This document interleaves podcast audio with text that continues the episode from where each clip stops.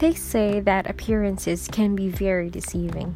This is especially true when a man is tired both physically and emotionally.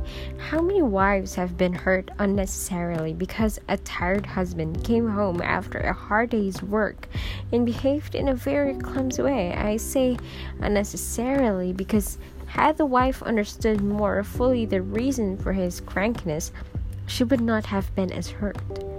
When a woman is fatigued or is having her monthly period, she is often a mystery to her husband, who is always trying to understand her unpredictable moods.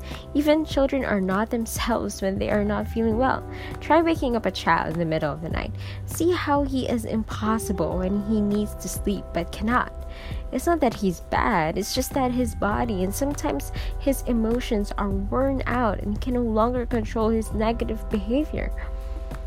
Aren't we all like that? Whenever tension and conflict move into our lives, we get jumpy and begin to snap at people. The tragedy is that we don't know why we are so angry. It is important for us to be more patient when the people we care for are tired and tense.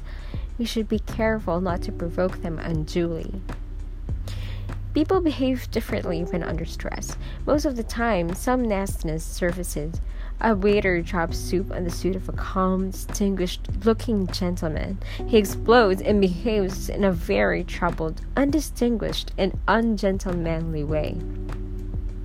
The sudden stress is too much to control, and the waiter is subjected to a terrible tongue lashing for making an honest mistake. A man has had a conflict with his boss in the office. He comes home and shouts at his wife because she is slow in bringing him a cup of coffee. The guy cannot handle the frustrations of his work, and his bitterness, born of stress, spills out onto all those people around him, innocent and guilty alike. When a child is cranky, we tell his mother to put him to bed.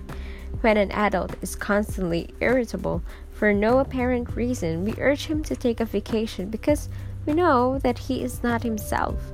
We easily forgive people when we realize they are not well. The kind and compassionate nurse who gets shouted at by tense doctors and scolded by sick patients is a classic example of one who understands and forgives. What is tragic is that so many of us forget or don't realize these things. We react adversely and in an exaggerated fashion to people who don't really mean to hurt, but who do so in spite of themselves. Ironically, we often respond unreasonably to those people because we are not ourselves. And when two people who are not themselves are in conflict, you can expect big trouble. In the end, when the dust settles and both return to their right senses, there will be lots of fences in need of mending.